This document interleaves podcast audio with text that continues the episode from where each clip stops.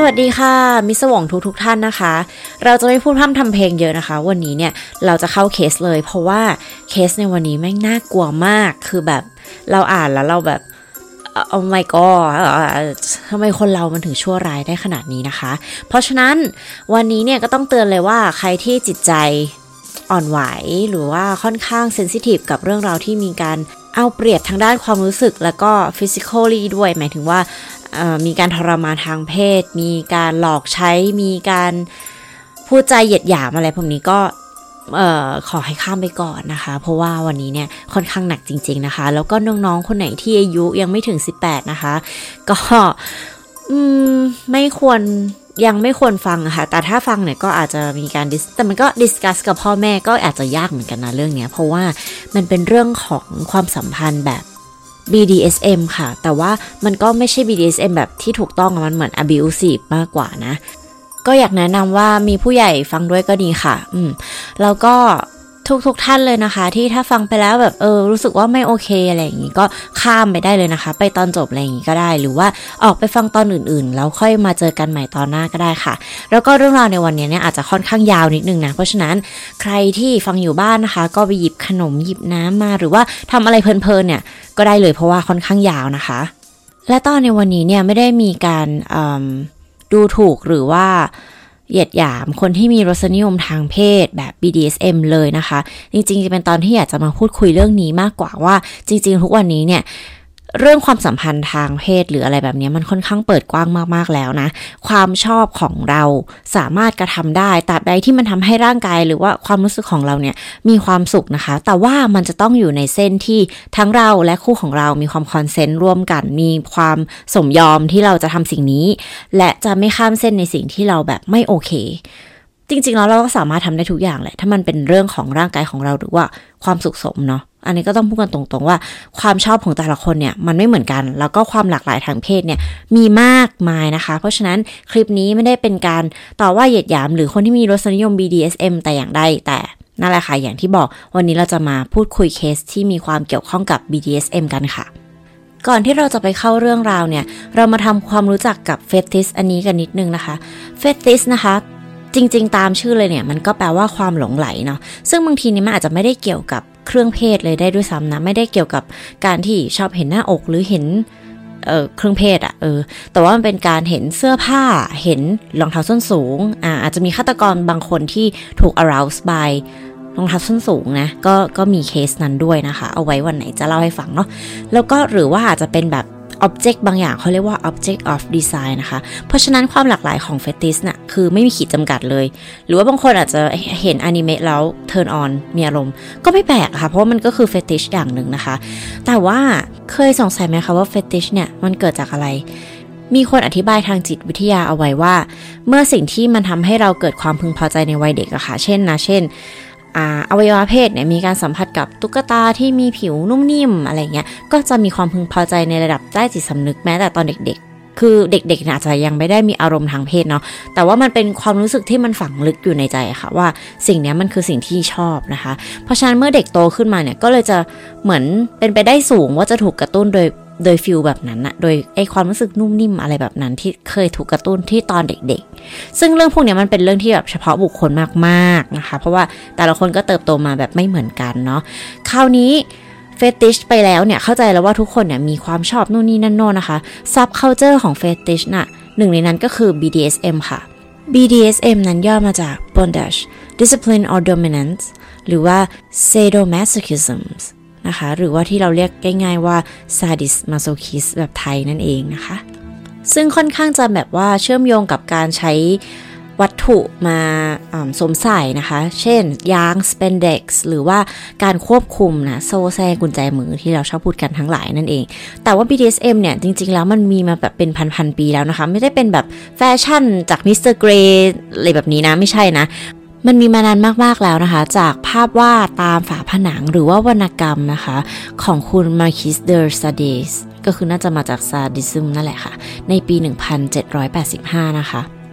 ซึ่งหนังสือที่เขาเขียนเนี่ยค่อนข้างแบบว่าอื้อฉาวมากๆเนาะมันมีความรุนแรงแล้วก็ ต่างๆ เรื่องเซ็กอะตั้งแต่แบบความทรมานล่วงละเมิดทางเพศแล้วก็ฆ่าคนนะคะ สุดท้ายหนังสือเนี่ยก็โดนแบนไปนะ แต่ว่าก็มีคนหาอ่านได้อยู่แล้วค่ะ ตอนนี้ แล้วก็มีเรื่องราวเกี่ยวกับนายทาสแล้วก็ slaves เออทาสก็คือจะเป็น master and slave นะคะ ซึ่งก็หลาย ๆ คนที่มีความสัมพันธ์แบบ BDSM หรือความสัมพันธ์แบบ fetish บางอย่างเนี่ย ก็จะมีคู่ที่เป็นเหมือนนายทาสกับ ทาสนะคะ ไม่ชอบเรียกว่าทาสเลยอะ่ะเออแต่ว่ามันก็คือทาสอะ่ะเออแบบเออสั่งมาเลยจ้าโอเคจ้าอะไรแบบนี้นะคะ ซึ่งในปัจจุบันเนี่ย BDSM นะคะ ก็มีการเปิดเผยมากขึ้นนะคะ ในกลุ่มในโลกออนไลน์ต่างๆ ก็มีเยอะแยะมากมาย แล้วก็มีแม้แต่แบบว่าเว็บไซต์ที่สามารถเข้าไปหาคนที่เป็นต้องการนายทาสหรือว่าทาสอะไรแบบนี้นะ รวมไปถึงการจัด BDSM Festival ด้วยนะ เพราะฉะนั้นคือมันก็ เป็นรสนิยมทางเพศอย่างหนึ่งและ มันแบบไม่ใช่เป็นแค่แบบแฟนตาซีที่แอบเก็บไว้ในห้องนอนกันสองคนอันนี้มันก็เป็นแฟนตาซีที่ทุกคนในโลกรู้จักแล้วก็ยอมรับนะคะ เออ มันถ้าพูดเรื่องนี้นะ จะพูดยาวมากเลยคือ ไม่ต้องเข้าเคสเราจะไปพูดถึง pet play คนที่แบบแสดงบทบาทเป็นหมูหมากาไก่อะไรก็มีนะ หรือว่าแบบมันมีแบบคนที่นิยมการมีเซ็กซ์กับน้องสัตว์ด้วยนะคะ หรือว่า zoophilia เอาจริงๆ ถ้าพูดเรื่องเฟติชเนี่ยคือแบบสามารถเป็นหนึ่งตอนเฟติชล้วนๆได้เลยนะคะ เพราะว่าก็คือแบบอ่านมา เพราะว่าหาคดีนี้เนี่ยก็เลยแบบได้เห็นเยอะแยะ แล้วก็โอ้โอ้โหเฮ้ยเออมันลึกลับนะ มันแบบหมายถึงว่ามันมีอะไรแบบที่เราไม่รู้อีกเยอะเลยอะเออ แต่ว่าเราอาจจะไม่ได้อินกับมันขนาดนั้นนะคะ ก็รู้เอาไว้เป็นแบบการหาความรู้เพิ่มเติม เพราะว่าหลาย ๆ เคสที่อ่านผ่านตาก็จะมีเรื่องราวเกี่ยวกับแบบนี้ด้วยอะไรเงี้ยเนาะ เอามาเล่าสู่กันฟังค่ะ โอเค เราปูเนื้อเรื่องกันมายาวประมาณหนึ่งเหมือนกันเนาะอะเดี๋ยวกำลังจะเข้าเรื่องเคสแล้วนะคะ เรื่องราวในวันนี้เนี่ยเกิดที่ไอร์แลนด์นะคะ ที่เมืองดับลินค่ะ เป็นครั้งแรกเลยนะคะ ที่เราจะได้เล่าถึงไอริชนะคะ ชาวไอริชแล้วก็เมืองดับลินนะในปี 2012 ค่ะ มีผู้หญิงคนหนึ่งได้หายตัวไปนะคะ และผู้หญิงคนนั้นเนี่ยมีชื่อว่าอีเลนโอฮาร่าค่ะ อีเลนเนี่ยเกิดที่ดับลินนะคะ ในวันที่ 17 มีนาคมปี 1976 ค่ะ แล้วก็ได้รับการศึกษาที่ St. Joseph Cluny Secondary School นะคะ แต่ว่าวัยเด็กของอีเลนนะคะ เป็นวัยเด็กที่น่าสงสารมาก ๆ เพราะว่าเธอเนี่ยถูกบูลลี่จากที่โรงเรียนนะคะ จริง ๆ แล้วเกือบทุกคนเลยนะ ที่เราอ่านเนี่ย ไม่ว่าจะเป็นเหยื่อหรือจะเป็นโจรเนี่ยก็คือเคยถูกบูลลี่ที่โรงเรียนนะคะ น้อยคนมาก ๆ เลยที่จะแบบว่าไม่เคยถูกบูลลี่เลย เราก็เคยมั้งตอนเด็กๆ ถูกบูลลี่ แล้วก็อาจจะเคยบูลลี่คนอื่นโดยไม่ได้ตั้งใจนะหรือความเป็นเด็กอะเราว่าเด็กทุกคนมีความแบบแอบแบบแอบร้ายนิดนึงอะเออ แต่ว่าเออนั่นแหละค่ะ เอเลนเนี่ยเป็นเด็กที่ไม่ได้มีอะไรที่โดดเด่นมากนะคะ และเธอเนี่ยก็มีโรคประจำตัวมากมายด้วยนะคะ เช่นแอชมาหอบหืดนะคะดาบิดิสหรือว่า โรคเบาหวานนะคะ แล้วก็ดิสเลกเซียค่ะ ซึ่งน่าจะทำให้เธอเนี่ยถูกล้อเยอะที่สุดเลย เพราะว่าดิสเลกเซียเนี่ยมันคือโรคการบกพร่องการเรียนรู้เนาะ ซึ่งจะทำให้เธอเนี่ยทั้งอ่านทั้งเขียนติดติดขัดขัดแล้วก็อาจจะพูดตะกุกตะกักไม่ไม่มั่นใจในตัวเองค่ะ ซึ่งมันทำให้เธอเนี่ยมีความผิดปกติทางจิตตั้งแต่เด็กนะคะ เหมือนเธอจะแบบว่าซึมเศร้าตั้งแต่เด็กอะเออ ใช้คำนี้ละกัน เธอก็โตมาแบบ ลุ่มๆดอนๆนะคะ คือไม่เคยมีความสุขในตอนเด็กๆเลย แล้วก็ไม่มีเพื่อนด้วยนะคะ ไม่ว่าเธอจะไปที่ไหนเนี่ย เด็กๆก็มักจะแบบว่าบูลลี่เธอเสมอเนาะ คราวนี้ตัวเอเลนเนี่ยต้องเข้าไปได้รับการรักษาโดยศาสตราจารย์ที่ชื่อว่าแอนโทนีแคลร์นะคะ แอนโทนีแคลร์เนี่ยเป็นเหมือนจิตแพทย์ที่ดังมาก ๆ เลยนะคะ เป็นชาวไอริชจิตแพทย์ชาวไอริชคนดังนะคะ เป็นพรีเซนเตอร์ของรายการวิทยุแล้วก็ทีวีตอนนั้นเนี่ย ก็ได้วินิจฉัยเอเลนนะคะ ว่าเธอเนี่ยเป็นโรคซึมเศร้าค่ะ แล้วก็โรคภาวะบุคลิกภาพผิดปกติชนิดก้ากึ่งนะคะ ก็คือ borderline disorder อีกแล้วนะคะ ซึ่งคนเป็นโรคนี้เยอะมาก จริง ๆ แล้วมันก็เหมือนความแบบอารมณ์ขึ้นขึ้นลงลงไม่สามารถที่จะควบคุมตัวเองได้ หงุดหงิดง่ายเศร้าง่ายแบบนั้นนะคะ และจิตแพทย์คนนี้เนี่ยก็ได้เขียนน้อยในบันทึกด้วยว่าเอเลนเนี่ยใช้ชีวิตอย่างโดดเดี่ยวไม่มีเพื่อน แล้วก็เธอรู้สึกว่ามันยากมากๆเลยที่เธอเนี่ยจะเชื่อใจในคนอื่นนะคะ แต่ว่าความฝันของเอเลนนะคะ ก็คือการที่อยากจะมีลูกค่ะ เธอเนี่ยอยากจะมีครอบครัว แล้วก็เลี้ยงเด็กสักคนหนึ่งให้เด็กคนนั้นเนี่ยโตมาอย่างมีความสุขไม่ต้องมีความทุกข์เหมือนกับเธอนะคะ แต่ว่าในช่วงเวลาที่เธอ ระหว่างที่เธอโตขึ้นมาเป็นวัยรุ่นแล้วก็เริ่มทำงานเนี่ย เอเลนก็เข้าๆออกๆที่โรงพยาบาล เป็นวาเลนโรงพยาบาลก็คือแบบคลินิกสุขภาพจิตอะไรแบบนี้ก็คือเข้าไปรักษาตัว ไม่ใช่แค่แบบว่ารับยาแล้วก็กลับบ้านอะไรเงี้ย เป็นแบบต้องไปรักษาตัวเลย พอเข้าถึงวัยทำงานนะคะ เอเลนเขาก็อยากจะเป็นคุณครูที่สอนเด็กพิเศษนะคะ ก็คือมันเป็นหลักสูตรแบบนึงแหละเขาเรียกว่าครูสอน Montessori นะคะ ถ้าผิดถูกยังไงก็ต้องขอโทษด้วยนะคะ ซึ่งมันเป็นรูปแบบที่มันเหมาะกับการสอนเด็กพิเศษ แล้วก็เด็กปกติ หรือว่าเด็กที่มี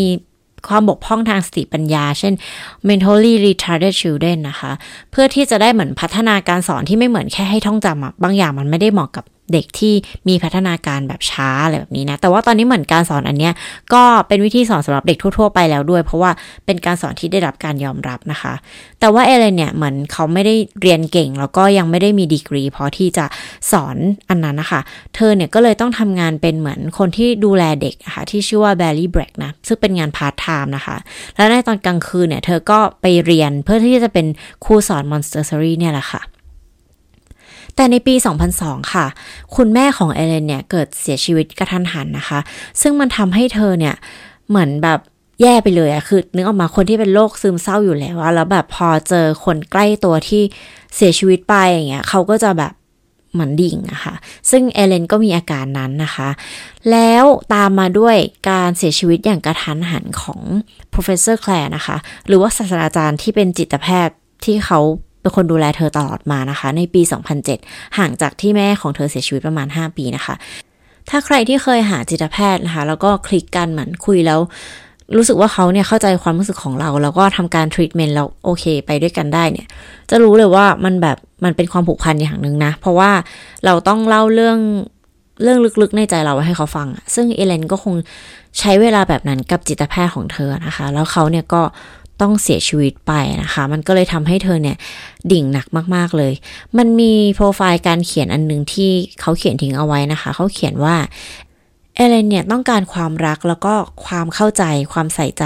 จริง ๆ แค่สิ่งพวกเนี้ยถ้าเธอมีในชีวิตอะ่ะ มันก็จะทำให้เธอเนี่ย ดีขึ้นจากอาการเจ็บป่วยต่างๆของเธอนะคะ แต่ว่าในชีวิตของเธอเนี่ยก็จะเจอแต่คนแบบว่าบูลลี่ แล้วก็ไม่ได้มีเพื่อนนะคะ คือเอเลนเนี่ยไม่มีเพื่อนเลยนะ แต่ว่าคนในครอบครัวเนี่ยไม่ได้ไม่รักเอเลนนะคะ เธอยังเหลือคุณพ่อใช่ไหมคะ แล้วก็น่าจะมีน้องสาวหรืออะไรอย่างเงี้ยอีกคนนึง แต่ว่าคือทุกคนก็รักเธอค่ะ แต่ว่ามันอาจจะไม่ได้พอสำหรับคนที่เป็นโรคซึมเศร้า หรือว่าทุกทรมานจากความผิดปกติทางบุคลิกภาพแบบเอเลนนะคะ แล้วช่วงเวลานั้นเนี่ย เธอต้องเข้ารับการรักษาที่โรงพยาบาลที่ชื่อว่า St. Edmundsbury นะคะ 14 ครั้งตั้งแต่ปี 1992อะถึงปี 2012 และในช่วงเวลานั้นเองค่ะที่เอเลนเนี่ย เขาก็เริ่ม develop จากการแค่เป็นคนซึมเศร้าค่ะ เป็นคนที่มีพฤติกรรม masochist นะคะ หรือว่าเธอมักจะแอบทำร้ายตัวเองหรือว่าชอบไอ้ความรู้สึกที่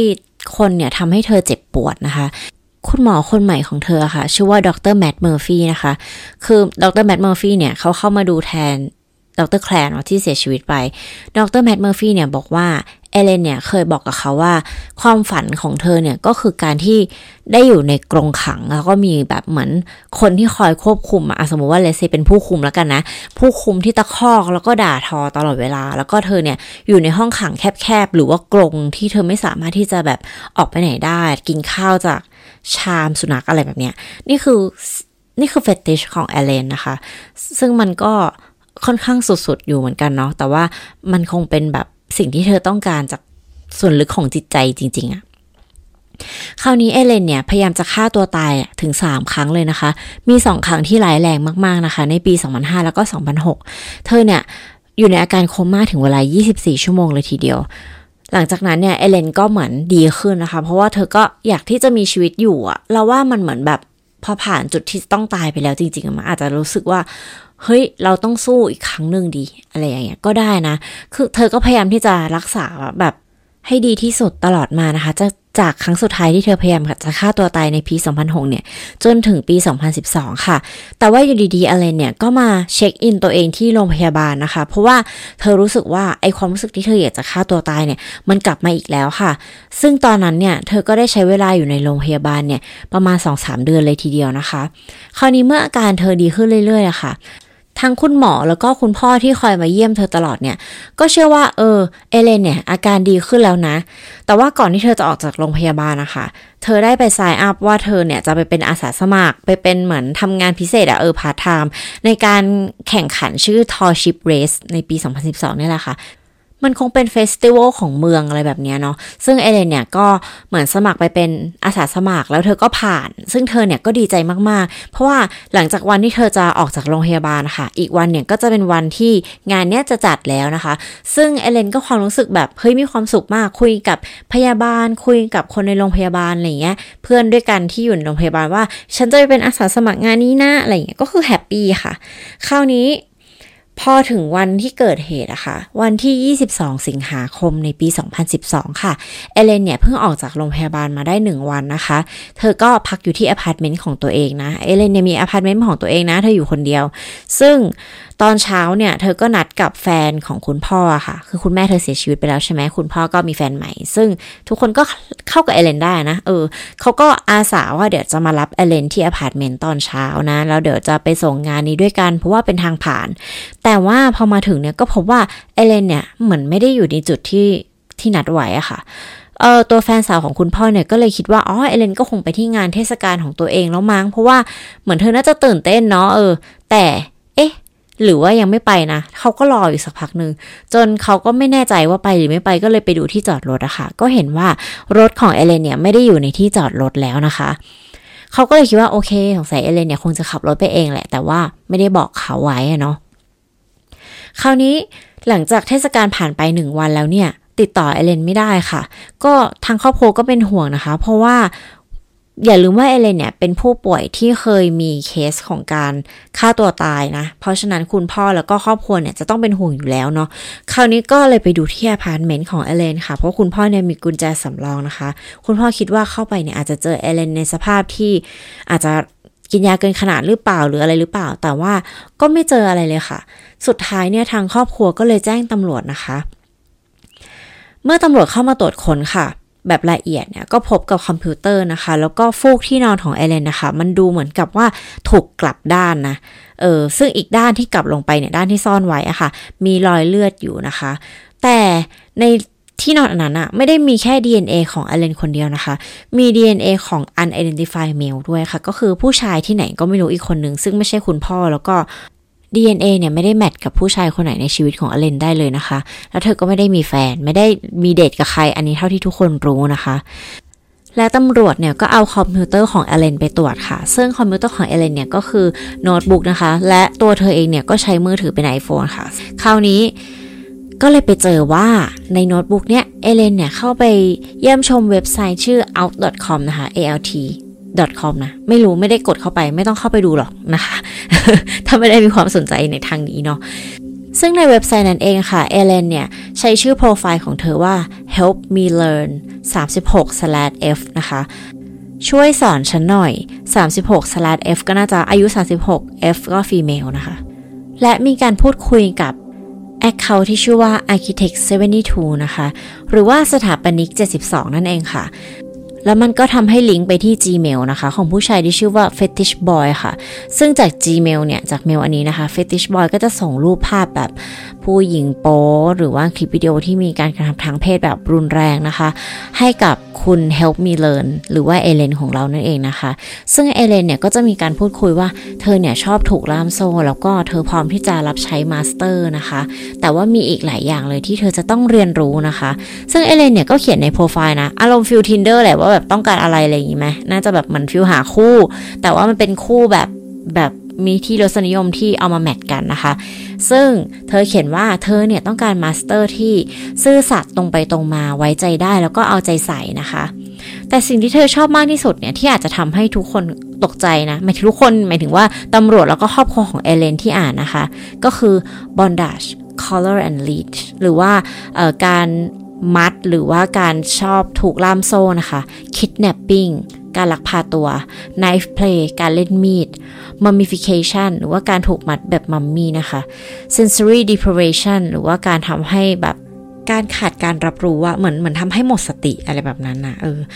spanking แล้วก็ slap in the face การตี การตบหน้า ตบที่หน้าด้วยนะ slap in the face นะคะ แล้วก็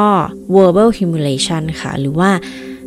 ถูกด่าอย่างรุนแรงนะคะ นี่คือสิ่งที่เอเลนเขียนว่าสิ่งที่เธอต้องการจาก master นะคะ แต่ทั้งหมดทั้งปวงนี้ master ต้องแบบซื่อสัตย์ใจดีเอาใจใส่นะ ค่อนข้างไปด้วยกันไม่ค่อยได้เท่าไหร่ แต่ว่าอันนั้นแหละ โอเค ก็คือเธอต้องการการถูกความลดทอนความเป็นมนุษย์ด่าทอ พันธนาการ ตบตีเล่น แทงมีดอะไรก็ทั้งหมดทั้งปวงนั้นนะคะ ซึ่ง ค่อนข้างจะน่ากลัวนะคะ แล้วก็จะมี homemade sex วิดีโอของเธอนะคะ หรือว่าภาพวิดีโอที่เธอถ่ายเองเนาะก็จะเห็นว่าเธอเนี่ยมีความสัมพันธ์แบบ bondage แล้วก็การใช้มีดนะคะ แต่ว่าจะไม่ได้เห็นหน้าตัวของผู้ชายนะคะ แต่ว่าเห็นเอเลนค่ะอย่างไรก็ตามนะคะ ความแปลกก็คือในบ้านเนี่ย ในในอพาร์ตเมนต์ของเธอนะคะ เธอได้ทิ้งกระเป๋าแล้วก็โทรศัพท์มือถือเอาไว้ค่ะ ซึ่งอย่างที่เราบอกว่าเอเลนเนี่ย ใช้ iPhone แต่ว่ากล้องวงจรปิดที่ตำรวจเห็นนะคะ คือเห็นว่าเธอเนี่ยได้ออกจากบ้านในวันนั้นนะคะในคืนวันที่ 22 ไม่สิคืนวันที่ 21 เพราะว่าเธอหายตัววันที่ 22 ซึ่งตำรวจเนี่ยเห็นว่าตอนที่ออกไปเนี่ยเอเลนกำลังคุยโทรศัพท์ค่ะ แต่ว่ามันเป็นโทรศัพท์ยี่ห้ออื่นนะคะ ที่ไม่ใช่ iPhone เนาะและจากการตรวจสอบ CCTV นะคะ 6 เดือนหลังทั้งหมดที่เอเลนเนี่ยเข้าเข้าออกออกนะคะ ว่าเธอเนี่ยมีใครมาหาบ้างนะ ก็เห็นผู้ชายคนนึงค่ะ 12 ครั้ง แต่เชื่อไหมว่าทุกครั้งอะผู้ชายคนนี้คือจะปิดบังหน้าตาตัวเอง คือในกล้องเนี่ยจะไม่สามารถจับได้เลยว่าผู้ชายคนนี้หน้าตาเป็นยังไง แต่มีแค่ครั้งเดียวค่ะ ที่เขาเนี่ยเผลอคือเขาเดินคุยมากับไอเลยแหละ ก็เลยเหมือนลืมแบบปกปิดตัวเองแบบก้มก้มใส่หมวกอะไรแบบนี้ก็คือคุยปกติ กล้องก็เลยเห็นผู้ชายคนนี้ แต่ว่าก็ไม่สามารถที่จะรู้ได้ว่าผู้ชายคนนี้เป็นใครนะคะ และตำรวจเนี่ยก็พบรถของเธอค่ะ จอดทิ้งเอาไว้ข้างๆสวนชื่อว่า Shanganagh Park นะคะ ไม่รู้ออกเสียงถูกไหมนะ Shanganagh Park นะคะ ซึ่งมันจะเป็นสวนแล้วก็เป็นสุสานนะคะ ซึ่งเป็นสุสานที่แม่ของเอเลนเนี่ยถูกฝังเอาไว้นะคะ มีนักวิ่งที่พบเห็นผู้หญิงที่ถูก describe ว่าน่าจะใช่อเลนนะคะครั้งสุดท้ายเนี่ยก็บอกว่า อ๋อ เธอเห็นผู้หญิงคนนี้จริงๆร้องไห้อยู่ข้างๆหลุมหลุมศพเก่าๆนะคะ แต่ว่าเธอไม่แน่ใจนะ แต่แต่คิดว่าใช่แล้วก็ผู้หญิงคนนี้เนี่ยร้องไห้เสียงดังเลย คราวนี้เนี่ยทั้งครอบครัวแล้วก็ตำรวจเนี่ยก็เลยมองว่าเฮ้ยหรือว่าเอเลนเนี่ยด้วยจากประวัติทางจิตของเธอแล้วเนี่ย เธอต้องฆ่าตัวตายแน่ๆเลยนึกออกใช่ไหมเพราะว่า พบเห็นครั้งสุดท้ายเนี่ยก็เป็นการพบเห็นที่แบบมาร้องไห้ที่หลุมศพของแม่ด้วยอะไรเงี้ย หรือว่าเอ๊ะมาลาหรือเปล่านะคะทำให้การตามตัวเอเลนเนี่ยก็เป็นไปอย่างแบบล่าช้าแล้วก็สุดท้ายเนี่ยพอมันไม่มีลีดอะไรใหม่ ๆ มันก็เลยกลายเป็นเหมือนคดีที่เธอก็น่าจะฆ่าตัวตายแหละ แต่ว่ายังหาร่างของเธอไม่เจอนะคะ แต่ทุกอย่างกำลังจะเปลี่ยนไปค่ะ ในอีกปีหนึ่งถัดมานะคะ หลังจากเหตุการณ์ที่อเลนหายตัวไปค่ะ วันที่ 10 กันยายนปี 2013 ค่ะ มีแก๊งเพื่อนตกปลาสี่คนนะคะ ก็คือไปตกปลาที่แอ่งน้ำแอ่งหนึ่งมันเป็นแบบมันเป็นคูน้ำอะเออแต่ว่าปกติคูน้ำเนี้ยจะค่อนข้าง มีน้ำเต็ม แต่ในวันนั้นเนี่ยมันเหมือนอากาศร้อนนะคะ ในช่วงเวลานั้นเนี่ยเป็นช่วงหน้าร้อนนะคะ ก็คือร้อนแล้วน้ำในคูเนี่ยมันก็เลยแห้ง คราวนี้สี่คนเนี้ยที่ไปตกปลาก็เห็นอะไรเหมือนแบบดำๆเงาเงาอยู่ในน้ำแต่ว่าไม่รู้ว่าคืออะไร เอ๊ะนี่มันคืออะไรนะ ก็เลยหาอะไรเขี่ยขึ้นมานะคะ ซึ่งสิ่งที่เจอเนี่ยก็คือ กุญแจมือแก๊กบอล คือลูกบอลปิดปากค่ะ ถ้าเห็นในหนังก็จะลูกบอลที่แบบยัดอยู่ในปาก แล้วก็มีสายคาดหัวนะเออ แล้วก็พวกแบบ เซ็กทอยต่างๆ อะไรแบบนี้นะ ที่ค่อนข้างดูไม่ใช่แบบเซ็กทอยสนุกก็เป็นเซ็กทอยแบบโหดๆอะ อ่า ซึ่งแน่นอนค่ะ reaction ของทุกคนก็แบบ เฮ้ยอะไรวะ เฮ้ยหุยอะไรเนี่ยหุยนี่มันของเล่นผู้ใหญ่นี่หว่า นี่มัน sex toy นี่ เฮ้ยโอ้โหมีคนแม่งสนุกแน่เลยแล้วเอามาทิ้งสงสัยแบบมีแบบไม่อยากให้ใครเห็นอะไรแบบนี้ก็ทิ้งไว้ข้างๆคูอย่างนั้นเลยค่ะ ก็ไม่ได้สนใจอะไรเนาะเพราะว่ามันก็เป็นแบบ sex toy ของคนอื่นนะก็ไม่ได้อยากจะเอากลับบ้านหรืออะไรเนี่ย คิดว่านะ แต่ว่ามันมีผู้ชายคนหนึ่งในกลุ่มค่ะ เขาเนี่ยไม่สามารถเลิกคิดถึงสิ่งของที่เจอได้เลยนะคะ เขาแอบคิดว่า เฮ้ยหรือว่ามันมีอะไรแบบ แปลกๆเพราะว่าคือปกติเซ็กทอยเนี่ยคนก็คงเอาไปเก็บแบบไม่อยากให้คนอื่นเห็น ซึ่งมันอาจจะเป็นที่เก็บเช่นแบบว่าลงรถหรือว่าห้องใต้ดินหรือกล่องอะไรที่แบบ ไม่ให้ใครเห็นอะเนาะตู้เสื้อผ้าอะไรเงี้ย แต่อันเนี้ยมันเอามาทิ้งในคูน้ำทิ้งทำไมวะอะไรก็เลยอาจจะรู้สึกว่า เฮ้ย หรือมันมีเรื่องไม่ดี ก็เลยโทรไปแจ้งตำรวจค่ะ สถานีตำรวจ Rawood Gasda Station นะคะ และสายสืบที่รับโทรศัพท์และรับเรื่องในวันนั้นเนี่ย ชื่อว่าเจมส์โอโดนฮิวนะคะ เป็นสายสืบที่ โอ้โห ดีมากๆเลยค่ะ เพราะว่าถ้าเป็นตำรวจปกติทั่วไปนะคะ ฮัลโหลว่าไง อ๋อเนี่ย เจอเซ็กทอย อ๋อ อืม คงจะเป็นประมาณนั้นนะ เพราะแบบเราจะให้ยังไงอะก็อาอย่างมากก็อาจจะไปเก็บหลักฐานมาไว้โรงพักแล้วก็ไม่ได้สนใจอะไรต่อนะคะ แต่ว่าสายสืบจีมโดนฮิลคนนี้นะคะ ได้ทำการค้นหาเพิ่มเติมค่ะเขาเนี่ยไปหาอีกหลาย ๆ ครั้งเลยนะคะ มีประมาณ 5 ครั้งได้อะและในวันที่ 16 กันยายน หลังจากวันที่เจอวันที่เจอคือวันที่ 10 ใช่ไหมคะ สายสืบคนเนี้ยค่ะ ก็เจอว่ามีกุญแจมือ หน้ากาก หน้ากากหนัง กุญแจห้อง ยาพ่นยาพ่นคนเป็นโรคหอบหืดอะค่ะ แล้วก็โซ่ที่มีแหวนติดอยู่นะคะ และสิ่งที่ peak มาก ๆ นะคะ มันคือบัตรสะสมคะแนน Dunnes Stores ค่ะ ซึ่งมันเป็นร้านแบบว่าที่อยู่ในตรงนั้นอะซึ่งบัตรสะสมคะแนนเนี่ยมันก็สามารถที่จะดูได้ว่าใครที่เป็นเจ้าของบัตรถูกไหมคะเหมือนแบบเราไปเราทิ้งบัตร The 1 Card เนี่ยก็อาจจะมีคนมาเห็นก็อ๋ออันนี้ไปตรวจได้ว่าอ๋อของคนนี้นะ เพราะว่ามันน่าจะมีเลข serial อยู่นั่นเอง ได้ทั้งหมดนี้แล้วเนี่ย คุณตำรวจเจมส์โดนฮิลนะคะ ก็ยังไม่พอใจค่ะ อีกวันหนึ่งเนี่ย กลับมางมอีกพราะรู้สึกว่าทุกครั้งที่งมต้องเจอของต้องเจออะไร เพราะฉะนั้นต้องงมนะคะ อีกวันหนึ่งเนี่ย ก็พบจริงๆค่ะ พบโทรศัพท์มือถือโนเกีย2เครื่องนะคะ แบตเตอรี่โทรศัพท์มือถือ 2 ก้อน แว่นตาและแว่นกันแดด 1 คู่ กระเป๋าสะพายหลัง 1 ใบ แต่ก่อนที่ตำรวจจะทำอะไรไปมากกว่านี้นะคะ ขออนุญาตถอยกลับมา 1 เดือนค่ะ ในเดือนกันยายนค่ะ มันมีคนที่ชอบปีนเขาอะเหมือนแบบเขาก็จะชอบพาสุนัขเนี่ยไปปีนเขาด้วยใช่ไหมคะ ก็คือเหมือนแบบไปไฮกิ้งแล้วก็พาน้องหมาเดินเล่นด้วยเนาะ เป็นเพื่อนกันไประหว่างทางนะคะ ซึ่งเจ้าน้องหมาอันเนี้ยชอบมีนิสัยแบบว่าคาบของก่อนที่จะกลับบ้านตลอด ก็คือสมมติเจ้าของเรียกเอามาเร็ว เจ้าโบขึ้นรถ อะ น้องเจ้าโบเนี่ยก็คือจะคาบเคิบอะไรมาให้เจ้าของตลอดนะคะ ซึ่งเจ้าของเนี่ยก็จะโยนทิ้งไป ส่วนมากก็จะเป็นสิ่งของที่คนเนี่ยเอามาทิ้งเอาไว้ หรือว่าเศษซากกระดูกสัตว์เก่าๆ เล็กๆ อะไรแบบนี้ แต่ว่ามีอยู่วันหนึ่งในวันที่ 13 กันยายนเนี่ย สิ่งของที่เจ้าโบตัวนี้คาบมาค่ะ คือกระดูกค่ะ ซึ่งมันมาพร้อมกับเสื้อผ้าด้วยค่ะ มีเสื้อผ้าที่ติดกระดูกอยู่นะคะ ด้วยความที่เจ้าของแบบ เฮ้ยโบ แล้วก็อาจจะแบบไม่รู้นะ ถ้าเป็นเราเราคงแบบ สแลปหน้าน้องหมานิดนึงอะค่ะ อาจจะแบบตบหน้าน้องเบาๆให้แบบ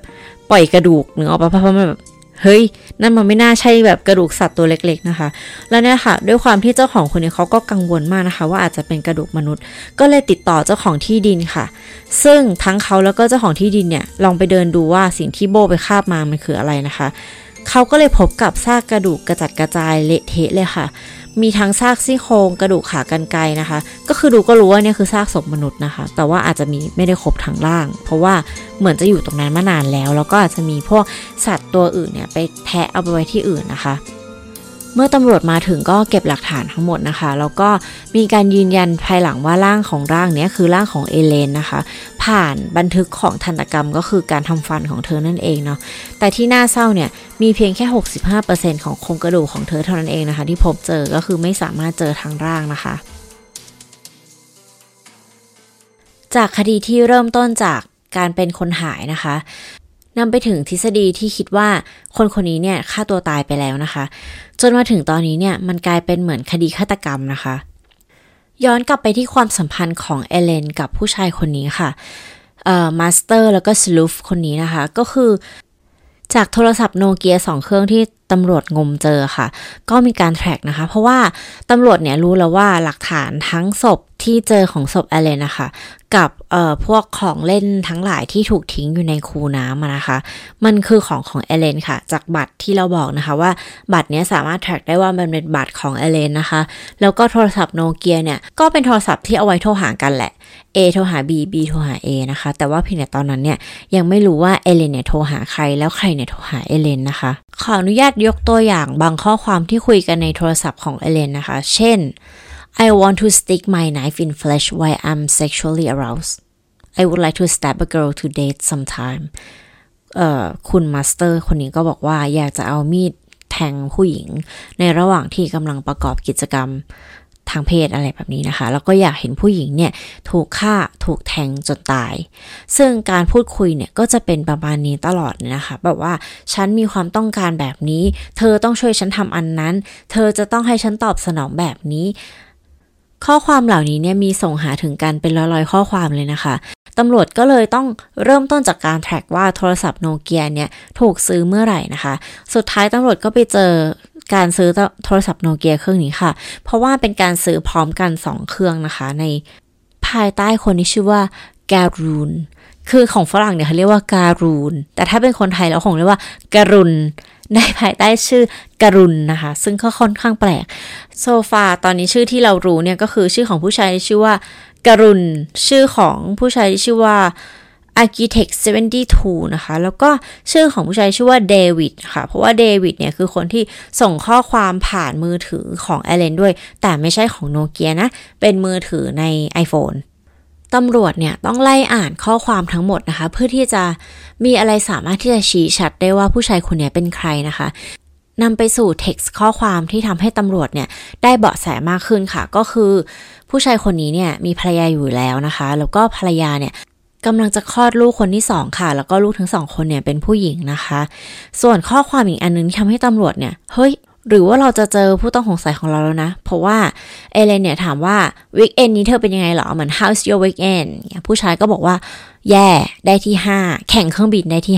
5ตำรวจก็คือแบบเดี๋ยว แข่งเครื่องบินอะไร ตำรวจทางกองเอ่อทางสถานีตำรวจเนี่ยก็คือช่วยกันพยายามหาว่า มันมีอีเวนต์การแข่งเครื่องบินอะไรบ้าง มันมีอะไรการขับเครื่องบินหรอหรือว่ายังไง สุดท้ายนะคะ มีนายตำรวจคนหนึ่งค่ะเสนอว่า เขาเคยเห็นเครื่องบินบินอยู่บนแบบบนฟ้า แต่ว่ามันแปลกมากเลย เพราะว่ามันไม่ได้เป็นการแข่งแบบ speed หรืออะไร แต่ว่ามันเป็นเครื่องบินที่รูปร่างแปลกๆนะคะ ซึ่งสุดท้ายเนี่ยพอเขาไปแบบหาข้อมูลก็เลยรู้ว่าอ๋อ มีการแข่งขันโมเดลเครื่องบินค่ะ คือแบบเหมือนทำโมเดลเครื่องบินมาแข่งกันอะเออ แล้วก็ลองบินดูอะไรแบบนี้นะคะ ซึ่งเขาก็เลยเหมือน ตามหาว่าในวันที่เอเลนถามอะค่ะ ใน weekend นั้นเนี่ยมันวันที่เท่านี้เท่านี้นะ วันนั้นเนี่ยมันมีการแข่งเครื่องบินหรือว่าโมเดลเครื่องบินเนี่ยอะไรบ้างนะคะ สุดท้ายโพเชค่ะ ไปเจองานแข่งจำลองเครื่องบินจริง ๆ ค่ะแล้วพวกตำรวจเนี่ยก็เลยรีบติดต่อไปที่งานนะคะ ว่าเฮ้ยขอดูได้ไหมว่างานของคุณเนี่ย ที่ 1 ถึงที่ 10 หรือที่ 1 ที่ 5 เนี่ย มีใครบ้างนะคะ ทางงานก็ยินดีค่ะ เขาก็ส่งมาให้ดูว่า อ๋อ โอเค มีคนเข้ามาแข่งเท่านี้เท่านี้นะ แล้วก็วันนั้นเนี่ยลำดับคนที่ได้รางวัลเนี่ย คือคนที่เท่านี้เท่านี้นะ คนที่ 5 ค่ะ ชื่อว่า Graham Dwyer นะคะแล้วพอตำรวจ search ดูว่า เอ๊ะ Graham Dwyer เนี่ย เขาเป็นใครนะคะ รู้ไหมคะว่าสิ่งแรกเลยที่ตำรวจเจอคืออะไร ก็คืองานของคุณ Graham ค่ะ คุณ Graham ทำงานเป็นสถาปนิกค่ะ โป๊ะเชะเวอร์ architect72 เจอหน่อย การุนเจอหน่อย เดวิดเจอหน่อย เกรแฮมจ้า เกรแฮมดไวเออร์ แต่ว่าตอนนั้นเนี่ยตำรวจอะก็ยังไม่ได้เข้าไปจับคุณเกรแฮมนะ เพราะว่าตำรวจก็อยากจะบิ้วคดีให้ถึงที่สุดว่าแบบให้คุณเกรแฮมเนี่ย ดิ้นไม่หลุดนะคะ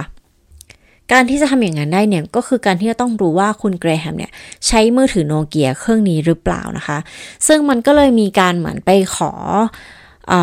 ค่ายมือถือค่ะ ดูพิง telephone ก็คือเหมือนเสาสัญญาณ ปกติเวลาเราโทรหาใครจากที่ไหนหรือการใช้โทรศัพท์มือถือครั้งสุดท้ายที่ไหนเนี่ย มันก็จะเป็นเสาสัญญาณที่ใกล้ที่สุดที่เราอยู่ตอนนั้นนะคะ ซึ่งก็โป๊ะเชะค่ะว่าทุกอันเนี่ยลิงก์กลับมาที่เอเลนหมดเลยนะคะเกรแฮมดไวเออร์นะคะ เกิดไปในปี 1972 ค่ะ แล้วก็จริงๆ ตำรวจเนี่ยโน้ตเอาไว้ว่า nothing to note นะคะ เพราะชีวิตของเขาเนี่ยไม่เคยประกอบ อาชญากรรมอะไรเลย ไม่ได้มีแบบ criminal record อะไรนะคะ เขาเข้าเรียนที่สถาบันเทคโนโลยีดับลินนะคะ แล้วก็มีความสัมพันธ์กับผู้หญิงคนแรกที่จะเป็นภรรยาคนแรกอะค่ะชื่อว่า Emer McShea นะคะ หลังจากที่คุณ Emer เนี่ยตั้งครรภ์ลูกชายคนแรกนะคะ เธอก็บอกว่าคุณเกรแฮมเนี่ยก็เปลี่ยนนิสัยแบบเปลี่ยนไปเลยนะคะ จากตอนแรกที่เป็นแฟนเนี่ยก็รักกันดีทุกอย่างนะคะ พอเธอตั้งท้องปุ๊บเขามีความรุนแรงมากขึ้น ด่าทอ ปฏิบัติกับเธอแบบชั่วช้าขึ้นอะเอาง่าย ๆนะคะ และระหว่างที่เขาเนี่ยมีเพศสัมพันธ์กับเธอค่ะ เขาเอามีดมาเจาะที่คอของเธอนะคะ เพราะฉะนั้นตอนนี้เธอคลอดลูกค่ะ เธอก็เลยรีบหอบลูกแล้วก็หนีไปเลยค่ะ ซึ่งคุณเกรแฮมก็แบบอ่าสบายเลยหลังจากนั้นนะคะ ก็ไปเจอผู้หญิงอีกคนหนึ่งค่ะ ที่ชื่อว่าเจมมาเฮลลี่นะคะ ซึ่งคนเจมมาเฮลลี่เนี่ย ก็จะกลายเป็นภรรยาของเขาในตอนปัจจุบันนี้ค่ะ ซึ่งเขาก็มีครอบครัวที่แบบที่โอเคนะ คือมีภรรยาแล้วก็มีลูกสาวสองคนนะคะ ส่วนหน้าที่การงานก็ปังไม่น้อยนะคะ คุณเกรแฮมเนี่ย ก็เป็น architect ที่บริษัทที่ชื่อว่า A&D w e d g e t and Partner Architect น่าจะถูกแหละเป็นอ่าเป็นบริษัทที่ดังเลยนะคะ แล้วก็คุณเกรแฮมเนี่ย ได้เสนอชื่อเป็นบอร์ดของกรรมการบริษัทด้วย เออ ในปี 2006 แล้วเขาเนี่ยก็มีส่วนพัฒนาโปรเจกต์หลาย ๆ อย่าง แล้วก็ของใช้ในบ้านนะคะ และแน่นอนค่ะ งานอันดิเรกของเขาเนี่ยก็คือการขับเครื่องบิน แล้วก็ขับเครื่องบินวิทยุขอโทษ เกือบเกือบไปขับเครื่องบินจริงๆแหละขับเครื่องบินวิทยุนะคะ ขับรถหรูๆแบบพอชแบบนี้โน่เข้าไปแข่งนะคะ แล้วก็คุณเจมมาภรรยาของเขาเนี่ยก็ชอบล่องเรือค่ะไปครูซนะคะ ก็คือมีครอบครัวที่ happy เนาะแล้วก็เรื่องการเงินเนี่ยก็ไม่ใช่ปัญหาของทางครอบครัวแน่นอนนะคะ เพราะว่าคุณเกรแฮมเนี่ยก็ทำงานแล้วก็มีเงินมากมายนะคะ ทั้งสองคนหรือว่าครอบครัวของเขาเนี่ยก็เรียกได้ว่าอยู่กันแบบสุขสบายนะ แต่ว่าจากหลักฐานทั้งหมดที่เจอที่ลิงก์ไปที่เอเลนนะคะนำไปสู่การออกหมายค้นของคุณบ้านของคุณเกรแฮมนะคะตอนที่ทีมสืบสวนเนี่ยบิวคดีอยู่กำลังเก็บหลักฐานนะคะ เอาให้แบบแน่นหนาที่สุดเนี่ย แต่ว่าพวกเขาเนี่ยยังไม่ได้เข้าไปจับคุณเกรแฮมใช่ไหมซึ่งตอนนั้นเนี่ยก็เลยปล่อยให้สายสืบเนี่ยไปติดตามชีวิตคุณเกรแฮม 24 ชั่วโมงเลยค่ะ ซึ่งตำรวจก็บอกว่าไม่มีอะไรเลย คุณเกรแฮมก็คือไปทำงาน แล้วก็ตอนเย็นก็คือกลับบ้านใช้เวลาอยู่กับครอบครัวนะคะ ไม่เคยทำอะไรออกนอกลู่นอกทางเลยนะคะ หลังจากหนึ่งปีที่คุณเอเลนเนี่ยได้เสียชีวิตไป คุณเกรแฮมก็ใช้ชีวิตปกตินะ พอตำรวจได้หลักฐานทุกอย่างครบแล้วเนี่ยที่คิดว่าโอเคแล้วจับแล้วคือคดีไปต่อแน่นอนนะคะ และตำรวจค่ะก็ทำการบุกเข้าไปที่บ้านของคุณเกรมนะคะ จับเขาต่อหน้าครอบครัวเลยนะคะ แล้วก็นำมาที่สถานีตำรวจค่ะ เบื้องต้นของการสอบปากคำนะคะ คุณเกรมเนี่ยปฏิเสธทุกอย่างเลย เขาไม่รู้จักอะอีเลนไหน ไม่รู้จักเคยเห็นข่าวแวบๆว่าแบบเออคนหายป้าแต่ว่าไม่รู้จักนะอ๋อพบศพหรออ๋อแล้วไงอะไม่เกี่ยว ถึงแม้ตำรวจจะเอาภาพจาก CCTV เนี่ยให้เขาดูนะว่า ก็เนี่ยเขาหรือเปล่าที่เข้าออกแบบเนี่ยมีรูปเขา มีอันนึงที่เห็นหน้าเขา ที่ตอนนั้นตำรวจไม่รู้ว่าผู้ชายคนนี้เป็นใครอะ คุณแกรมก็บอกว่าไม่ใช่ผมปะกล้ากล้าที่จะบอกว่าไม่ใช่ตัวเองนะคะ แต่ว่าตำรวจเนี่ยเอารูปอันเนี้ยให้ภรรยาของเขาดูค่ะ แล้วถามว่าอันเนี้ยใช่สามีคุณหรือเปล่า ภรรยาของเขานะคะ คุณเจมมานะคะ ก็บอกว่าอ๋อใช่จ้าโอเค แต่ตอนนั้นคุณแกรมก็บอกว่าไม่ใช่ ยังไงก็ไม่ใช่นะคะ ซึ่งตำรวจเนี่ยก็เอา DNA ค่ะ ไปตรวจ ซึ่ง DNA คุณเกรแฮมจำได้ไหมคะว่ามันมีคราบ DNA ผู้ชายอยู่ที่เตียงของคุณ เอเลนนะคะ เตียงที่ถูกกลับด้านนะคะ มันมีคราบอสุจิของผู้ชายอยู่นะคะ ซึ่งพอไปตรวจก็แน่นอนค่ะ it's a match นะคะ ก็คือของคุณเกรแฮมนั่นเองนะคะ แต่คุณเกรแฮมก็ยังปฏิเสธว่าไม่รู้จักแล้วก็ไม่ได้ฆ่าเอเลนค่ะเออแต่พอตอนหลังที่มีการตรวจแล้วก็แมทช์กับ DNA เขาได้เนี่ยเขาก็เปลี่ยนเป็นว่ารู้จักแล้วก็มีความสัมพันธ์แบบ BDSM อะคะก็เลยไม่อยากจะเอามาพูดเท่าไหร่นะ ก็ไม่อยากจะยอมรับเรื่องนี้อะไรแบบนี้ ตำรวจเนี่ยยังบอกอีกว่าจริง ๆ แล้วจากการสอบปากคำคุณแกรมนะคะ คือเขาเนี่ยดูดูอีหลักอีเหลือที่จะพูดเรื่องการที่เขาเป็น BDSM อะมากกว่าการที่เขาฆ่าเอเลนิกอะคือเหมือนกับเขาอายเขาไม่อยากแบบ เหมือนทั้งหมดตำรวจบอกว่าเฮ้ยคุณแบบมีความสุขจากการที่คุณใช้มีดแทงผู้หญิงในระหว่างที่คุณกำลังมีเซ็กส์หรออะไรเงี้ย คุณแกรมก็แบบบ้าทุเรศใครจะไปทำแบบนั้น ไม่ชอบ ใครจะไปอยากเห็นอะไรอย่างนั้นน่าเกลียดอะไรเงี้ยซึ่งซึ่งมันเป็นสิ่งที่เขาชอบอะและสุดท้ายค่ะ เรื่องราวเนี่ยก็ไปถึงศาลจนได้นะคะ ในวันที่ 22 มกราคมปี 2015 ค่ะวัน22นี่คือวันเกิดเราเองนะคะ ในการพิจารณาคดีนะคะ มีการใช้วิดีโอsex homemade ต่างๆ ที่มีความรุนแรงนะคะ บางส่วนของวิดีโอเนี่ยถึงกับเห็นแบบ คือคุณเกรแฮมแล้วก็คุณเอเลนเนี่ยมีเพศสัมพันธ์กันใช่ไหมคะ แล้วคุณเกรแฮมเนี่ยใช้ปืนปากกาค่ะ เหมือนแทงไปที่เอวของคุณเอเลนแทงแทงแล้วก็เหมือนในในสารนะก็จะบอกว่าแบบเฮ้ยด้วยเสียงด้วยภาพคือแบบมันน่ากลัวมาก ๆ นะคะ มีการแสดงหลักฐานการล่วงละเมิดทางเพศ ความรุนแรงและมีแล้วก็ข้อความมากมายเลยนะคะ เป็นครั้งแรกที่ศาลเนี่ยจะต้องให้คนที่ไม่ได้เกี่ยวกับคดีอะเช่นทนาย สื่อสื่อบางสื่อนะคะ แล้วก็คนที่จำเป็นที่ต้องอยู่ในศาลแล้วก็ลูกขุนอะไรพวกเนี้ยอยู่ได้แต่ว่าคนอื่นเนี่ยศาลต้องคือไล่ออกไปทั้งหมดนะคะ คือมันไม่ใช่แค่แบบโอเค คดีมันเป็นคดีที่คนอยากรู้อยากเห็นเยอะด้วยแหละ แต่ว่าด้วยความรุนแรงของแมททีเรียลที่จะต้องเปิดในศาลนะคะศาลบอกว่ามันแบบมันรุนแรงเกินไปที่จะทำให้คนอื่นที่ไม่เกี่ยวข้องกับคดีต้องมาดูพวกหลักฐานพวกนี้นะคะ เพราะฉะนั้นก็คือไล่ออกไปทั้งหมดนะคะ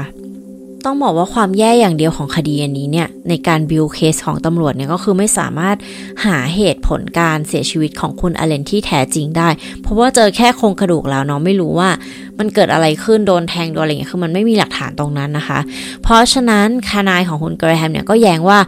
มันไม่เห็นมีหลักฐานอะไรเลยที่จะบอกว่าเกรแฮมเนี่ยฆ่าเอเลนนะคะ แต่จริงๆแล้วมันก็มีหลักฐานเกี่ยวกับการบิงของเสาสัญญาณโทรศัพท์อะค่ะว่ามันอยู่ในที่เกิดเหตุในคืนคืนนั้นเนี่ย ที่คุณเอลเลนหายไปนะคะ ซึ่งมันก็สามารถที่จะโยงได้ แต่ว่ามันก็เป็นเหมือนหลักฐานแวดล้อมเนาะมันไม่ใช่แบบหลักฐานมัดตัว มันเป็นการแบบบอกได้ว่ามันเป็นความเกี่ยวข้องมากกว่า แต่ว่าทางตำรวจเนี่ยก็ต้องบิวจากเรื่องอื่น ๆ แทน ซึ่งมันก็จริง ๆ มันมีหลักฐานเยอะมากมาย มันมีแค่อย่างเดียวที่ไม่สามารถจะพิสูจน์ได้ก็คือการตายของเอเลนนั่นเองนะคะว่าเกิดจากการที่แทงหรืออะไรยังไง แต่นี่คือสำนวนคดีนะคะที่ได้สรุปออกมานะคะ เราจะเล่าให้ฟังย่อๆนะว่า เมื่อได้รับการปล่อยตัวจากโรงพยาบาลจิตเวชก็คือวันที่เอเลนได้รับการปล่อยตัวเนาะเกรแฮมเนี่ยรู้ว่าเธอได้รับการปล่อยตัวแล้ว แล้ววันที่เธอถูกปล่อยตัวเนี่ยเป็นวันแรกเลย เขารู้ว่าเธอเนี่ยมีจิตใจที่กำลังเปราะบางนะคะ เขาก็เลยหลอกล่อเธอไปที่สุสาน โดยตั้งใจจะพาเธอไปฆ่าที่ภูเขานะคะ และสุดท้ายเนี่ยเขาก็ทำค่ะ แล้วก็คาดหวังว่า ถ้าการหาร่างของเธอเนี่ยไม่ถูกค้นพบนะ ก็การตายของเธอเนี่ยทุกคนก็จะถือว่าเป็นการฆ่าตัวตายในทันทีเกรแฮมเนี่ยพยายามจะปกปิดความสัมพันธ์ของเขากับเอเลนด้วยการซ่อนโทรศัพท์และของใช้ส่วนตัวของเอเลนนะคะ ก็คือเอาไปทิ้งในคูน้ำเนาะเป็นการแสดงของเจตจำนงอย่างชัดเจนว่าเขาต้องการปกปิดหลักฐาน แม้ว่าการฟ้องร้องจะสร้างหลักฐานที่ให้ข้อมูลเชิงลึกเกี่ยวกับความสัมพันธ์ของเขาไม่ได้ แต่คดีส่วนใหญ่เนี่ยก็คือขึ้นอยู่กับการใช้ข้อมูลของโทรศัพท์มือถือค่ะ และด้วยชุดข้อมูลดังกล่าวอายการสามารถระบุที่อยู่ของนายเกรมได้นะคะ และในช่วงเวลาหลายเดือนและหลายวันที่จะนำไปสู่การเสียชีวิตของเอเลนเนี่ย มันก็มีแค่เพียงโทรศัพท์ของเขาเท่านั้นแหละที่ติดต่อเข้ามานะคะ และอายการเนี่ยยังกล่าวอีกว่าเกรแฮมเนี่ยใช้ความแบบนับถือตัวเองต่ำของเอเลนนะเพื่อเป็นการจัดการเธอนะคะ เขามีความพยายามที่อยากจะฆ่าผู้หญิงคนอื่น เพื่อ fulfill fantasy ของเขานะคะ คือ fulfill สิ่งที่เขาต้องการอยากเห็น ผู้หญิงจมกองเลือดที่เขาเป็นคนจัดการเองอะไรแบบนี้นะ ทั้งๆที่เอเลนเนี่ยต่อให้เธอจะเขียนว่าเธออยากได้ master แบบไหนหรืออะไรเนี่ยสิ่งที่เกิดขึ้นเนี่ยมันก็เกิน beyond สิ่งที่เอเลนต้องการนะคะ เพราะว่าแน่นอนว่าเธอไม่ได้อยากถูกตัวของเกรแฮมฆ่านะคะ เธอเข้าใจว่าอันนี้เนี่ยก็เป็นเพียงบทบาทสมมุติ ที่พวกเขาทำมาตลอดนะคะ เพราะฉะนั้นเอเลนเนี่ยไม่รู้ว่าครั้งนี้จะเป็นครั้งสุดท้ายที่จะเป็นบทบาทสมมติครั้งสุดท้ายแล้ว แล้วก็เกรแฮมเนี่ยก็ทำการฆาตกรรมเธอโดยสมบูรณ์ค่ะจากการตัดสินของลูกขุนนะคะ คุณเกรแฮมเนี่ยถูกตัดสินลงโทษ แบบเป็นเอกฉันท์เลยคือให้จำคุกตลอดชีวิตค่ะ และผู้พิพากษาโทนี่หันนะคะ ก็ได้ขึ้นกล่าวว่า เขาเนี่ยเห็นด้วยกับคำตัดสินอันนี้ค่ะ 110%นะคะ เกินร้อยกับคำตัดสินของคณะลูกขุนนะคะ คุณเกรแฮมยังมีแบบว่าพยายามจะยื่นอุทธรณ์นะ พยายามที่จะแบบได้รับการปล่อยตัวจากคุกนะคะ เพราะว่าเขาบอกว่าทางตำรวจเนี่ย ได้รับข้อมูลการใช้โทรศัพท์เขาอะแบบผิด คือเมื่อก่อนอะเหมือนมันไปขอก็ขอได้เลยเหมือนแบบเฮ้ยอะช่วยตามหาหน่อยคนหายเนี่ยโน่นแต่ว่าอย่างทุกวันนี้มันจะต้องมีเหมือนมีหมายมีอะไรที่จะไปขอค่ะ ไม่ใช่ว่าทุกคนจะมาสามารถ access การใช้มือถือของเราได้ว่าเราคุยกับใครทำอะไรอยู่ที่ไหนมันก็เป็นเป็น privacy เนาะซึ่งถ้าเกิดว่าเกรแฮมสามารถเอาอันนี้มาใช้หักล้างได้เนี่ยมันก็เป็นไปได้นะ เป็นไปได้ว่าเขาอาจจะถูกปล่อยตัว เพราะว่ามันขัดกับหลักกฎหมายของยุโรปเรื่องการรักษาข้อมูลอะไรพวกนี้นะ เออซึ่งเราก็ไม่ได้ลง detail ตรงนั้นไม่เพราะว่ามันเป็นเรื่องของกฎหมายแล้ว เราก็ไม่ได้เก่งมากนะคะ แต่ว่าจะบอกว่าคุณเกรแฮมเนี่ยไม่ได้ทำเรื่องนี้กับคุณเอเลนคนเดียวนะคะ มีผู้หญิงอีกคนนึงค่ะ จริงๆ เขาขึ้นให้การด้วย แต่ว่าขึ้นให้การทาง video call นะคะ เธอคนนี้เนี่ยเป็นชาวอเมริกันค่ะ คือเธอมีสถานการณ์ที่คล้ายกับเอเลนมากๆนะคะ เอาจริงๆแล้วถ้าเกิดว่าทางคุณ เกรแฮมกับผู้หญิงคนนี้ได้เจอกันเนี่ย เรื่องราวก็อาจจะไม่ได้ไปตกที่คุณเอเลน อาจจะไปที่คนคนนี้แทนนะคะ เพราะว่าคุณเอเลนเนี่ยอาจจะไม่ได้อยากตายไม่อยากเสียชีวิต แต่ว่าคนคนนี้เนี่ยเป็นแบบ depressive ขั้นรุนแรง แล้วก็เขาเนี่ยอยากถูกฆ่า แบบเนี่ยจะตายทั้งทีก็อยากจะโอเค เธอต้องการฆ่าใช่ไหมฉันก็อยากโดนฆ่าฉันก็อยากตาย เพราะฉะนั้นเราก็มาเจอกันทั้งคู่เนี่ยวางแผนด้วยกันด้วยซ้ำแต่ว่าอย่างที่บอกว่าเธอคนนี้เนี่ยอยู่ที่อเมริกานะคะ เพราะฉะนั้นการเดินทางหรือว่าไปทำอะไรเนี่ยมันก็เลยยาก มันก็เลยมาตกที่คุณอเลนแทนค่ะอ๋อแล้วเรื่องอีกอย่างหนึ่งตอนที่คุณเกรแฮมอยู่ในคุกเนี่ย คุณเกรแฮมอะเขาวาดรูปห้องใต้ดินทางที่ออฟฟิศเขาใช่ปะแล้วก็เหมือนมาร์กเอาไว้ว่าที่ห้องใต้ดินเนี่ยเขาว่า ซ่อนอะไรไว้อย่างหนึ่งแล้วเขาก็เอาอันเนี้ยให้ผู้คุมเว้ยแล้วผู้คุมอะก็เอาไปให้ตำรวจ ซึ่งตำรวจอะก็ไปตามนั้นจริง ๆ ว่าห้องใต้ดินนี้มีจริงไหมซึ่งก็มีจริง แล้วมีอะไรซ่อนอยู่ไหมก็มีจริงมันคือมีดสามเล่ม มีดแบบหยักๆเอาไว้แบบแทงเอาไว้สับอะไรเงี้ยซึ่งตำรวจก็คืองงว่าเกรแฮมจะมาบอกทำไมว่ามีดอยู่ที่ไหนนะคะ กลายเป็นหลักฐานมัดตัวเลยว่าเกรแฮมเนี่ยมีอาวุธที่ใช้ในการทำร้ายเอเลนนะคะ แต่สิ่งที่คุณเกรแฮมคิดเนี่ยก็คือว่าการที่ถ้าเขาเนี่ยบอก information ที่ตำรวจอยากรู้นะคะ หรือว่าให้อาวุธสังหารเนี่ยจะทำให้โทษของเขาเนี่ยลดน้อยลง หรือว่าทำให้เขาเนี่ยได้ถูกประกันตัวค่ะ เพราะว่าเขาเนี่ยอยากถูกประกันตัวมากๆนะคะ แต่ว่าตำรวจก็ใช้อันนั้นนะคะ เป็นอันที่หลักฐานชิ้นสำคัญเลยที่มัดตัวเขาในคดีความเกี่ยวข้องกับการฆาตกรรมคุณเอเลนนะคะ ก็ไม่รู้ว่าจะเรียกว่าฉลาดหรืออะไรยังไงดี แต่ว่า อืม นั่นแหละค่ะ เอาเป็นว่าเขาก็คือเอาหลักฐานให้ตำรวจนะคะอ๋อแล้วก็คุณเจมมาค่ะ คุณเจมมาเนี่ยได้ขึ้นพูดในศาลด้วยนะคะ เป็นพยานนะคะ ซึ่งคุณเจมมาเนี่ยแบบกังวลแล้วก็แบบเธอเนี่ยตัวสั่นเหงื่อออกตลอดเวลาเลยนะคะ เพราะว่าเธอเนี่ยเหมือนแบบทำอะไรไม่ถูกอะเนาะ เพราะแบบสามีที่เราอยู่ด้วยกันมาสิบปีมีลูกเนี่ย แล้วแบบกลายเป็นฆาตกรที่ชั่วร้ายขนาดนี้เนี่ย เป็นเธอเธอก็คงช็อกนะคะ ทางทนายเนี่ยได้ซักถามคุณเจมมาว่าได้เคยเห็นพลั่วอันนี้ไหมแล้วก็เอาพลั่วให้ดูนะคะ ซึ่งคุณเจมมาก็บอกว่าอ๋อจำได้มันเป็นพลั่วของเธอเองแหละ แล้วมันก็หายไปแบบปีกว่าแล้วหาไม่เจอนะคะตำรวจก็บอกว่าพวกเราเจอพลั่วนี้ในจุดที่เจอศพของคุณแอเลนคุณเจมมาก็เลยรู้ว่าสามีตัวเองอะเอาพลั่วของเธอเนี่ยไปขุดศพเพื่อจะฆ่าผู้หญิงคนหนึ่งนะคะ แล้วคุณเจมมาเนี่ยก็เลยบอกกับศาลว่า ระหว่างที่คุณ จูเออคุณเกรแฮมเนี่ยถูกคุมขังเนี่ยได้เขียนจดหมายหาเธอด้วยนะคะว่าเขาเนี่ยมีอะไรกับเอเลนจริง ๆ แล้วเขาก็รู้สึกผิดมากกับการที่เขานอกใจเธอ แต่ผู้หญิงคนนี้เนี่ยไม่มีค่าอะไรกับเขาเลย เธอต่างหากคุณเจมมาต่างหากคือภรรยาที่เขารัก เขาผิดไปแล้วเรื่องนอกใจเธอต้องขอแบบอยากให้เธอเนี่ยยกโทษให้เขาด้วย ซึ่งคุณเจมมาคือแบบ คุณควรจะรู้สึกผิดเรื่อง เออฆ่าผู้หญิงปะเออมากกว่าปะอะยังไง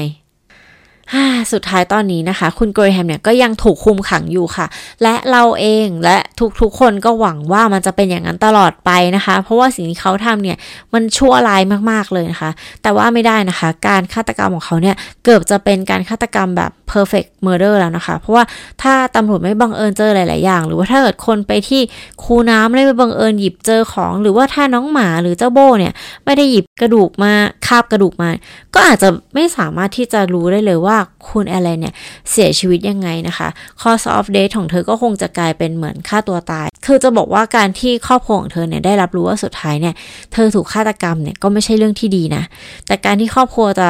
ไม่รู้ว่าใครฆ่าลูกเธอแล้วก็ฆ่าลูกของเขาแล้วก็คิดว่าเธอเนี่ยฆ่าตัวตายเนี่ยก็เป็นเรื่องที่เศร้ายิ่งกว่านะ อืม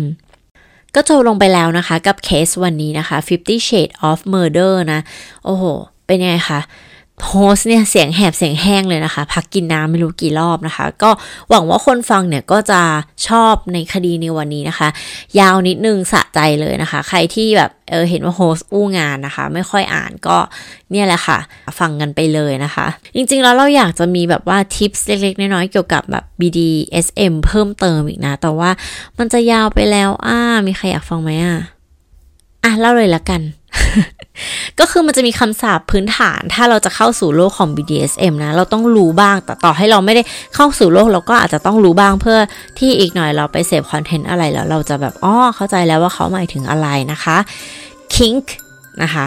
มันคือกิจกรรมทางเพศที่ถูกมองว่าอยู่นอกเหนือแบบกิจกรรมทางเพศทั่วไปเหมือนที่คนชอบพูดว่าเฮ้ยโยคิงกี้อะเหมือนเธอมันแบบ เธอมันซุกซนคิงกี้ เธอมันชอบแบบอะไรแบบวือหวา อะนะ ส่วน BDSM เนี่ยก็แน่นอนค่ะ มันก็คือการตกลงทางอำนาจบางอย่างนะ อาจจะไม่ได้เป็นเรื่องของทางเพศอย่างเดียว รู้ใช่ไหมว่า BDSM หรือว่าการที่เป็นเฟติชบางอย่างเนี่ยไม่ได้ต้องแบบเออโซ่แซ่รัดแล้วก็ต้องมีเพศสัมพันธ์ไม่ใช่นะ บางทีอาจจะเป็นการที่ถูกซ้อมแบบเล็กๆ อย่างเช่นเอารองเท้าส้นสูงเหยียบอกเหยียบหน้าเอาถุยน้ำลายใส่หน้าอะไรเงี้ย ก็ก็เป็นไปได้นะ ในในที่นี้นะคะ แล้วก็ dominant and submissive ค่ะ ในเรื่องนี้ก็คือ dominant เนี่ยก็คือคุณแกรมนะคะ ส่วน submissive เนี่ยก็คือคุณเอเลนนะคะ ก็คือ master แล้วก็ slave นั่นเองนะ มันคือชื่อเรียกบทบาทแหละอของคนที่เป็น BDSM เด้อ munch คือการพบกันแบบไม่เป็นทางการ หรือคนที่แบบเข้าร่วมสนใจใน BDSM นะคะ munch นะคะวานิลา หมายถึงคนที่เพศสัมพันธ์ที่เป็นไปตามบรรทัดฐานก็คือ คนทั่วไปที่ไม่ได้มีรสนิยมทางเพศแบบคิงกี้ใด ๆ นะ ก็แบบชอบแบบทั่วไปแบบปกติ เออจูบก่อนหอมรูปคำทั่วไปนะคะวานิลา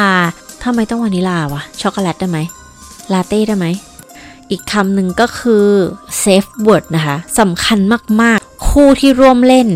กิจกรรมนะการใช้คำว่าร่วมเล่นกิจกรรม ร่วมมีกิจกรรมด้วยกันเนี่ย ถ้ามันเกินขีดจำกัดที่ร่างกายจะรับไหวแล้วเราเจ็บหรือว่าเรารู้สึกว่าไม่โอเค เราหายใจไม่ออกหรืออะไรแบบเนี้ย safe word คือสิ่งที่ต้องกำหนดระหว่างเรากันและกันนะคะ ซึ่งมันก็เป็นคำที่ไม่ควรจะพูดเป็นบริบททั่วไป อย่างเช่น เอ้ยสนุก เอ้ยไม่เจ็บไม่เอาอย่างเงี้ยไม่ได้ ต้องเป็นคำที่แบบว่า มันมีสัญลักษณ์ของการที่แบบพูดคำนี้แล้วมันต้องหยุดเลย เช่น ทั่วไปในหนังก็ใช้คำว่า red ใช่ไหม red หรือว่ามันอาจจะเป็นคำอื่นก็ได้นะคะ เช่นเมียวไม่ไม่น่าจะหยุดได้เอาไม่รู้อะแล้วแต่คือแต่ละคนก็สามารถที่จะไปกำหนดเซฟวดของตัวเองได้นะคะ แล้วก็ after care ค่ะ อันนี้แบบสำคัญมากเลยนะคะ คือมันเป็นเรื่องส่วนตัวของบางคนนะคะ บางคนอาจใช้การแบบคลอเคลียหลังจากที่มี อะไรกันไปแล้วนะคะ หรืออาจจะเป็นบทสนทนาหรือว่าหลังจากที่ที่เสร็จแล้วเนี่ยอาจจะเป็นแบบเฮ้ยดื่มชากันสักถ้วยไหมเออหรือว่ากินกาแฟกันสักหน่อยไหมเดี๋ยวชงกาแฟให้กินหน่อยแบบนี้ก็มันคือการผ่อนคลายสำหรับผู้ร่วมเล่น ความหนักหน่วงอันนี้ให้กลับสู่สภาพปกตินะคะ after care นะก็น่ารักอยู่นะที่เขายังมี after care นะคะ